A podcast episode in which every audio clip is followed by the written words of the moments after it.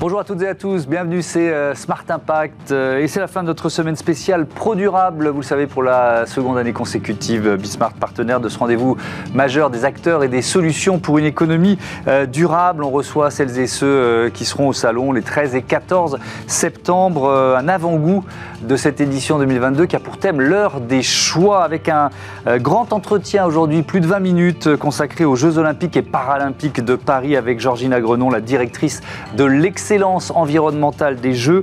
L'ambition de Paris 2024 est grande, réduire de moitié les émissions de gaz à effet de serre par rapport aux précédents euh, JO. On verra comment les organisateurs, comment leurs partenaires comptent y parvenir. Et puis on n'oublie pas euh, Smart Ideas, notre rubrique qui est consacrée aux, startups euh, éco-responsables. On va découvrir ensemble CocoLodge qui accompagne les agriculteurs dans leur diversification touristique. Mais d'abord, le grand entretien de ce Smart Impact spécial Pro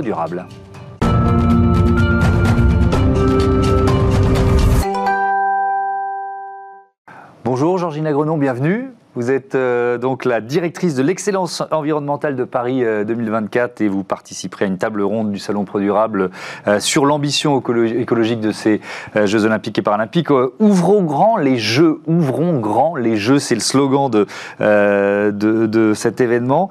Moi j'y vois une logique d'inclusion, puis peut-être aussi une logique de lucidité. ouvrons grand les yeux, vous voyez ce que je veux dire, sur l'impact environnemental d'un événement sportif aussi majeur Mais complètement, ce sont des jeux euh, ouverts à tous, des jeux plus inclusifs, euh, des jeux qui invitent justement au, plus grand nombre à faire partie, mais ce sont des jeux aussi qui ouvrent les yeux à une réalité, la réalité d'aujourd'hui, les mm. challenges d'aujourd'hui, les challenges de demain.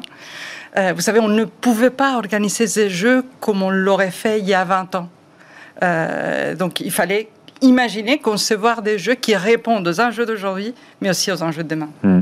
Euh, ouvrons grand les yeux sur la pollution euh, engendrée par les grands événements euh, sportifs. vous n'êtes pas responsable de la Coupe du Monde au Qatar, mais on se dit tous, c'est tout ce qu'il faut plus faire. Est-ce que les Jeux de Paris 2024, c'est un peu l'anti-Coupe du Monde au Qatar?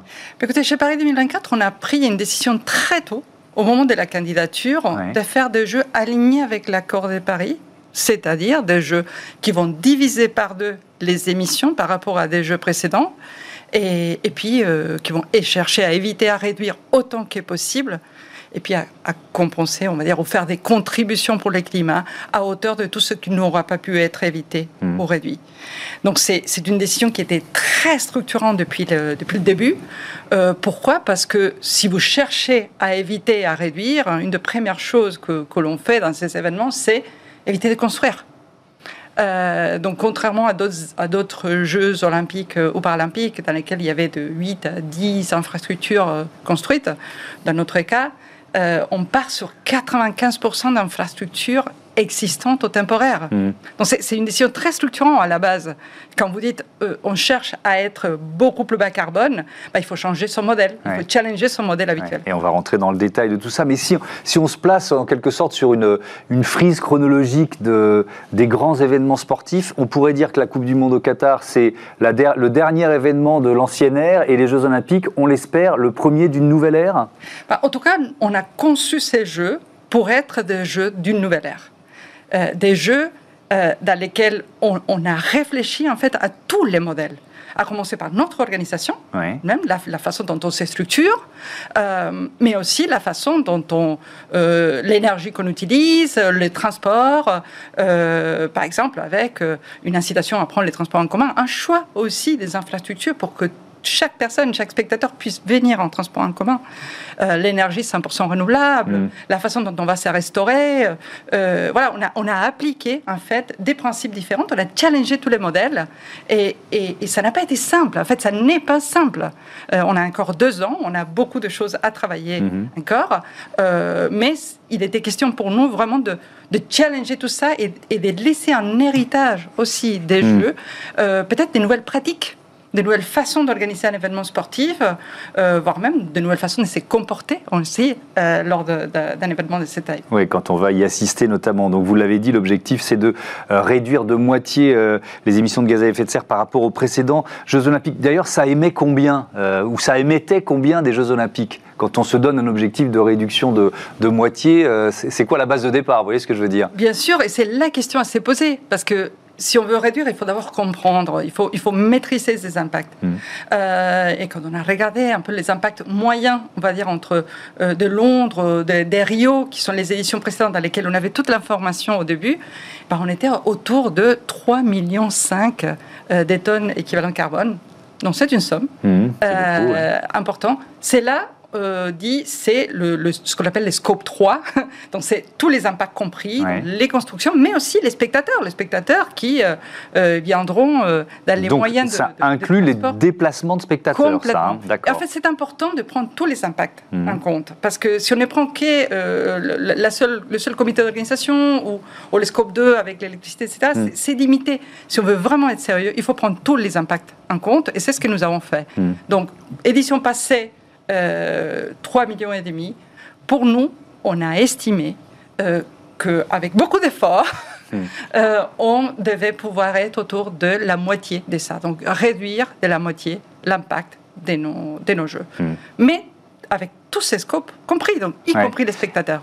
ça commence par le, calcul, vous l'avez dit. Comment vous, euh, vous évaluez Vous avez intégré ça à la conception des jeux? Comment vous calculez l'impact environnemental des jeux? Et donc, finalement, de chaque décision, quand on se dit euh, telle compétition va aller à tel endroit, ou alors parce qu'il y a eu beaucoup de débats sur euh, quel sport à, dans, tel stade, il y, a, un, outil qui vous permet de calculer cet impact? Tout à fait. Ce sont, les, on va dire, les, outils traditionnels mmh. d'estimation d'impact carbone. Vous savez, nous, on ne fait pas un bilan, parce qu'un bilan, vous le faites après. Bien sûr. Euh, mais on a fait des estimations sur la base euh, budgétaire, sur l'estimation, en fait, de, chaque chose. Et ce qui est important, c'est que tous les ans, on passe en revue ces chiffres. Vous savez, on s'est donné, en hmm. fait, un objectif d'émission à ne pas dépasser.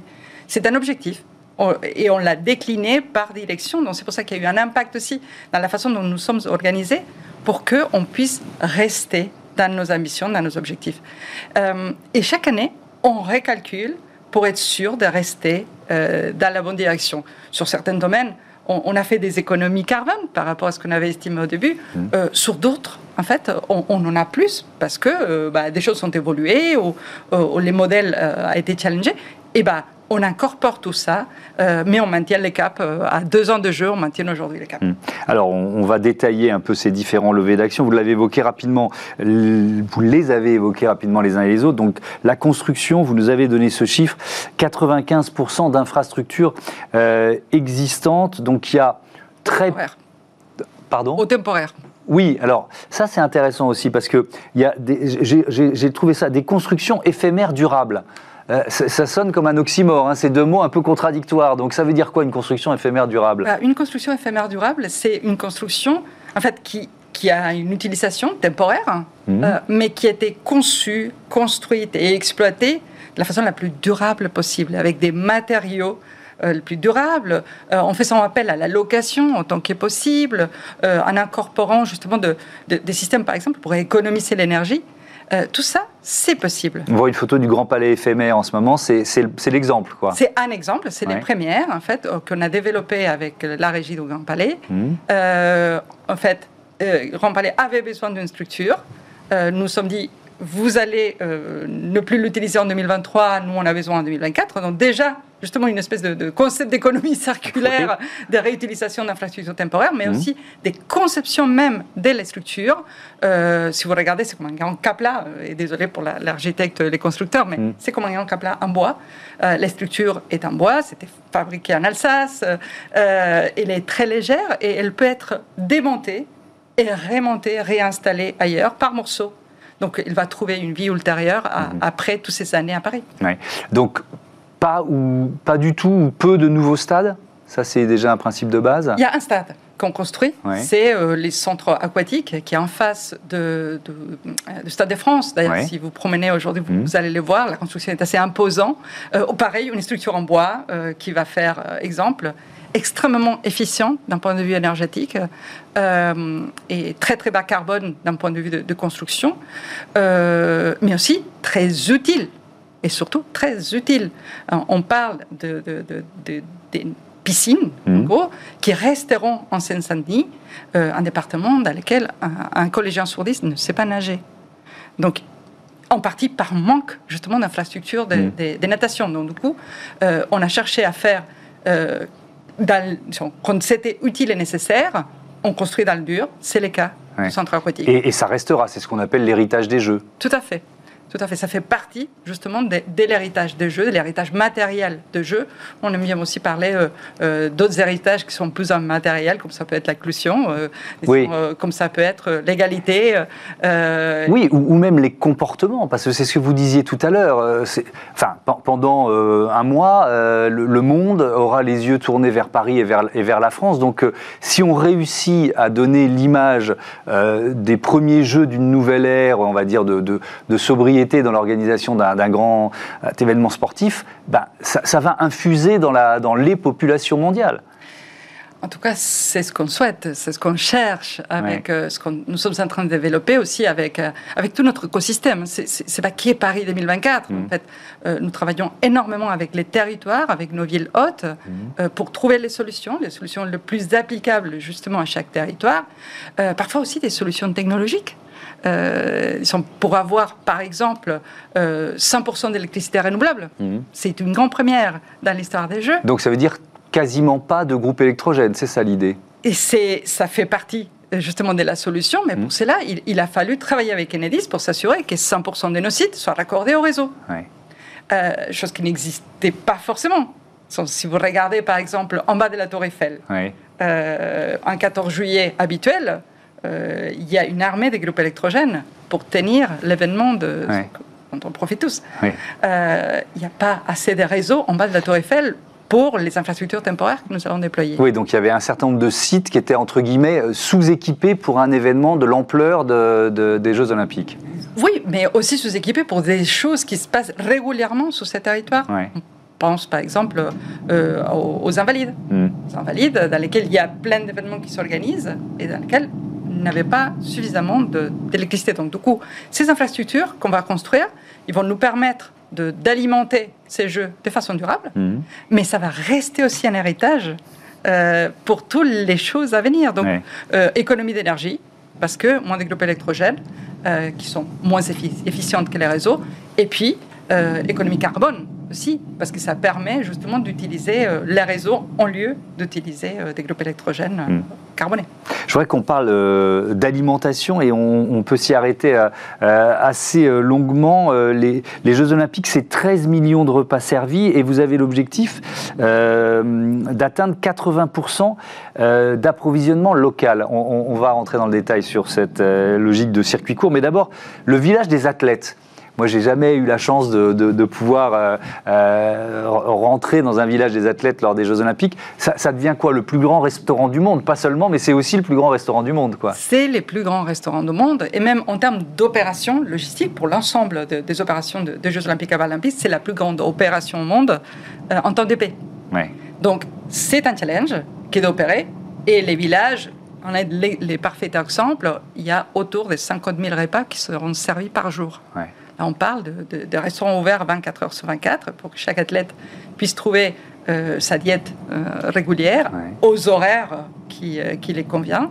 Selon son Euh, sport, selon sa culture, selon ça. sa religion, enfin, il y, a- il y a tous ces facteurs à, à intégrer, j'imagine. Ben, Et c'était les challenges de base. Ouais. Les challenges de base, c'était de, de répondre justement à tous ces enjeux culturels, sportifs, nutritionnels, religieux, et aussi de durabilité.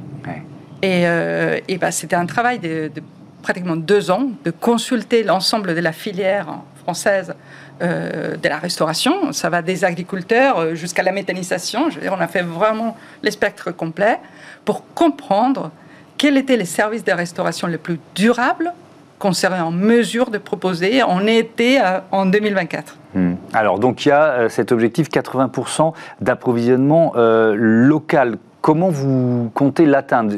Il a d'abord fallu euh, identifier, j'imagine, des, des- des fournisseurs. Dans un...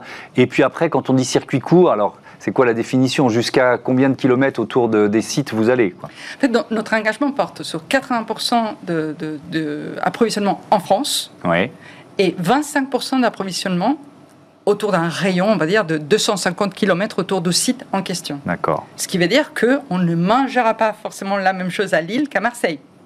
Et c'est tant mieux. Et c'est bien d'ailleurs. Parce que c'est aussi une opportunité pour que chaque région puisse mettre en valeur ses produits, euh, ses spécialités locales. Mhm. Euh, et, tous les challenges que nous avons, c'est aussi de travailler avec des chefs, euh, travailler avec, avec nos, partenaires qui vont livrer pour que justement faire découvrir aux athlètes, mais aussi aux spectateurs, euh, les différentes euh, options de, chaque région. Ça veut dire que vous travaillez déjà ou que vous allez travailler avec des, chefs français euh, on, peut, on, connaît quelques noms bah, Il y en a un qui, qui, est très connu, c'est le chef Thierry Mars, justement, qui est aussi dans notre comité d'excellence. c'est le comité pour la transformation écologique des Jeux. Mhm. Donc, il est en tant qu'expert en restauration durable. Il nous accompagne beaucoup, il nous a accompagné dans la création, justement, de toute notre vision pour la restauration des Jeux. Et il y aura d'autres chefs qui vont, qui vont rentrer en...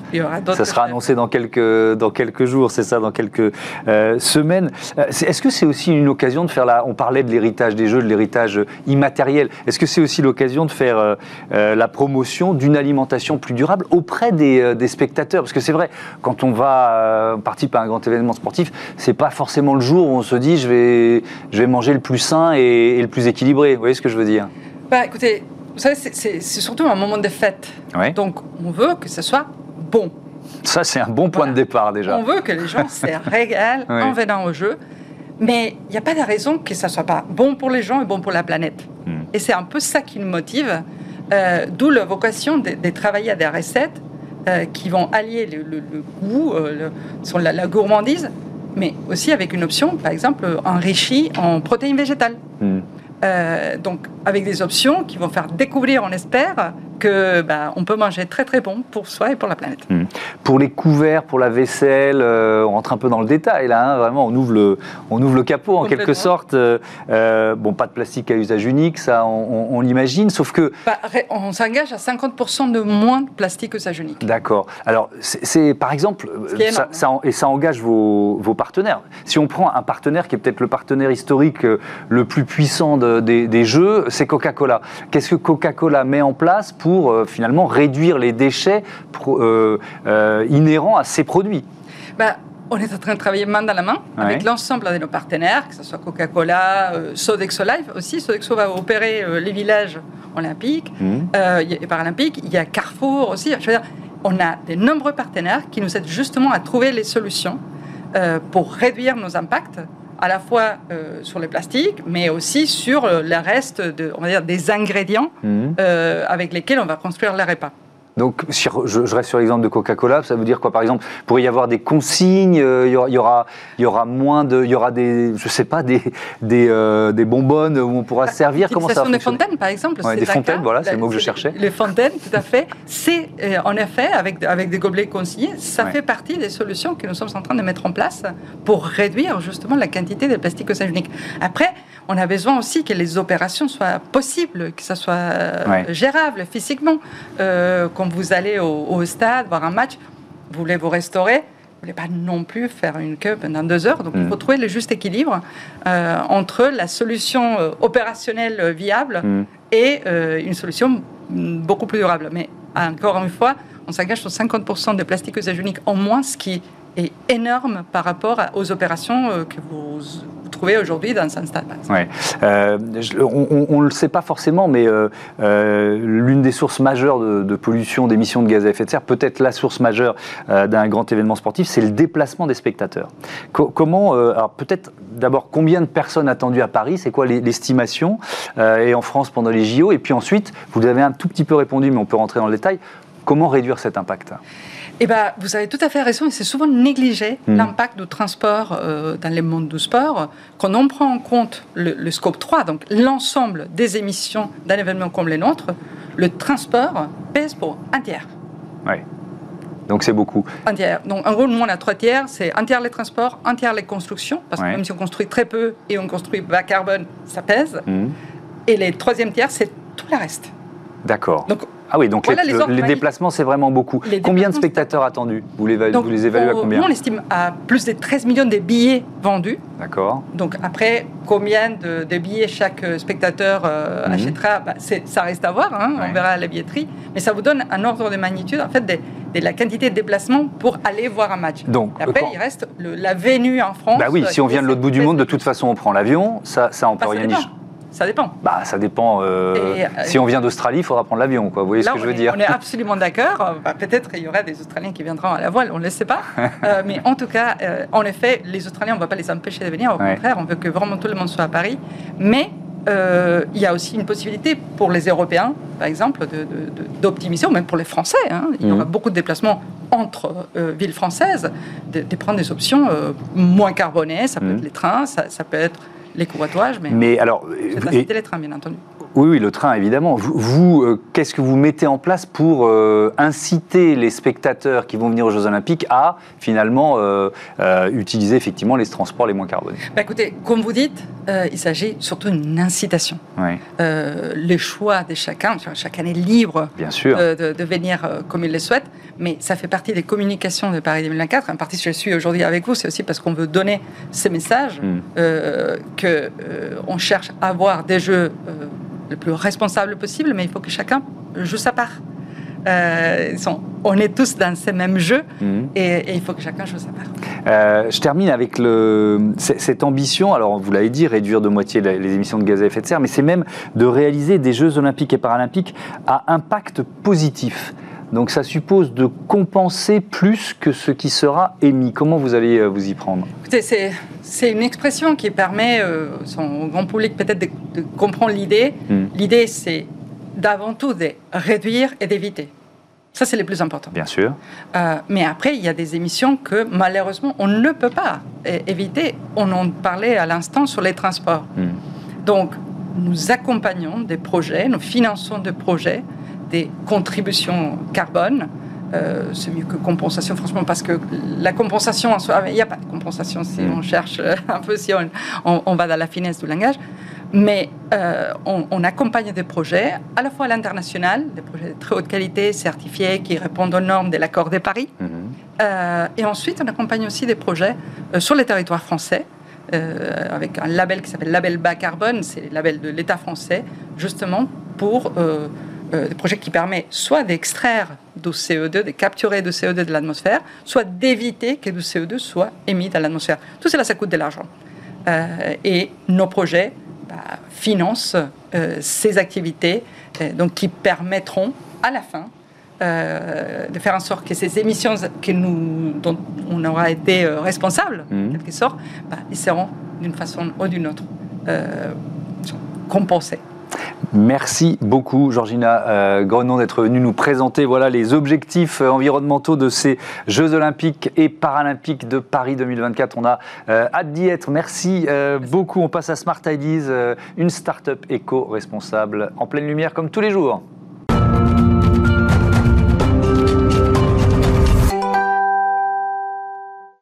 La start-up du jour, c'est Coco Lodge. Bonjour Coralie Tricard, bienvenue. Bonjour. Vous êtes la co, euh, non, la fondatrice de Coco Lodge. Alors c'est quoi C'est quoi l'idée? Alors Coco Lodge, euh, ça a une mission. La mission, c'est de faire découvrir les territoires de manière plus responsable, grâce aux agriculteurs, euh, grâce à un service d'agritourisme facile à mettre en place pour eux. Elle est, venue, comment cette idée? C'est quoi le, le, déclic? Comment vous avez pris conscience que c'était une demande ou un besoin des agriculteurs? Alors, il y a vraiment deux grands enjeux euh, auxquels euh, on a eu envie de répondre. Mhm. Le premier, ça concerne euh, le, monde du, le monde agricole aujourd'hui qu'on a envie de transformer, qui a besoin de, de se transformer. Les agriculteurs aujourd'hui manquent de revenus. Il y a 18% des ménages qui vivent sous le seuil de pauvreté. Mhm. Et il y a un manque de lien social aujourd'hui de plus en plus fort. Et le deuxième grand enjeu, c'est euh, le secteur du tourisme, l'impact du tourisme. Alors un impact euh, environnemental, mais aussi un impact économique et social. Aujourd'hui, on peut euh, aller sur un territoire sans échanger avec les gens, sans même faire vivre les activités économiques. Hmm. Et donc là, il y a ce, double objectif. Donc c'est quoi? C'est une diversification touristique un peu clé en main que vous proposez? Comment ça marche? Exactement. C'est de permettre aux agriculteurs de se diversifier de manière très simple. Donc c'est un service clé en main euh, et ça comprend la mise à disposition d'un logement insolite, un peu type tiny house, mmh. euh, et tout le service de conciergerie associé, donc euh, la gestion du ménage, la gestion de la blanchisserie, et enfin la gestion des réservations et de la communication, puisque c'est les choses que les agriculteurs ont moins envie de faire. quand on dit tiny house, donc ça va être une, petite maison, ou alors peut-être une cabane, ou alors c'est. il faut trouver le, le, bon endroit. Toutes les exploitations s'y prêtent pas forcément. Tout à fait.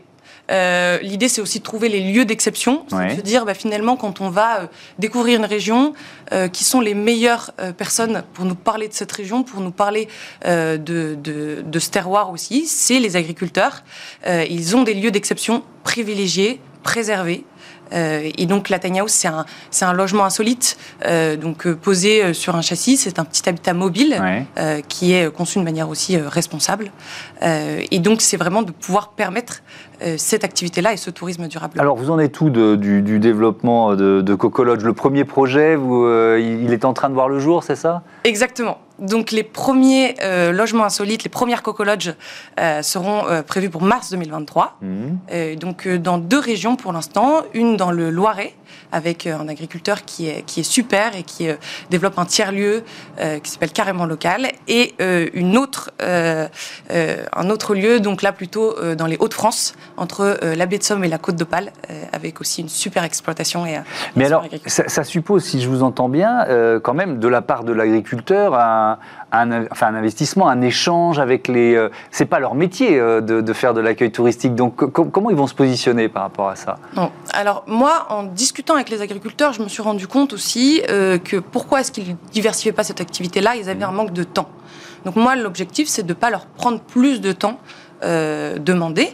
Donc, je vais leur proposer de réaliser une activité de découverte sur un temps donné par séjour passé avec les personnes. Donc ça fera partie du, euh, du package de, des clients, quoi, c'est ça? Exactement, exactement. C'est une possibilité.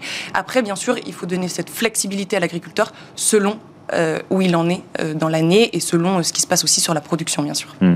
c'est quoi votre modèle économique et, et, aussi, c'est peut-être le plus important, qu'est-ce que ça rapporte aux agriculteurs? Alors, l'agriculteur, donc ça lui rapporte déjà un lien aussi avec ses consommateurs finaux hmm. et une rémunération sur les nuitées avec une commission, une rémunération aussi sur de la vente additionnelle qu'il pourra faire et euh, sur l'activité de découverte. Donc il y a vraiment ces trois leviers de rémunération. Mhm. Et euh, nous, on est euh, propriétaire des tiny house et donc on les met à disposition. pourquoi? Même chose Parce que l'agriculteur, pourquoi est-ce qu'il ne se diversifie pas aujourd'hui? Parce que c'est un manque de fonds au démarrage pour aller investir dans des gros projets et on souhaite répondre à cette problématique. Et donc ça, ça va rapporter sur une nuitée, ils vont récupérer quoi? Je sais pas, 30, 40, 50% du, du, prix de la nuitée, les agriculteurs? Alors, globalement, en fait, ça va être sur euh, la marge brute posée. D'accord. Euh, et comme ça, on déduit euh, l'ensemble des coûts. Et ensuite, sur la marge brute, on lui donnera un pourcentage. Donc c'est un vrai complément de revenus. Merci beaucoup Coralie Tricard. Bon vent à, à Coco Lodge. Voilà, c'est la fin de ce numéro de euh, Smart Impact, fin de cette semaine en partenariat avec euh, le salon euh, Pro Durable les 13 et 14 septembre prochains, à moins que ce soit 14 et 15. Je ne sais plus. En tout cas, je voudrais remercier Joséphine Dacoury à la production et à la programmation avec Louise Perrin à ses côtés, Louise Merlin au son, Ulysse Touré à la réalisation. Salut.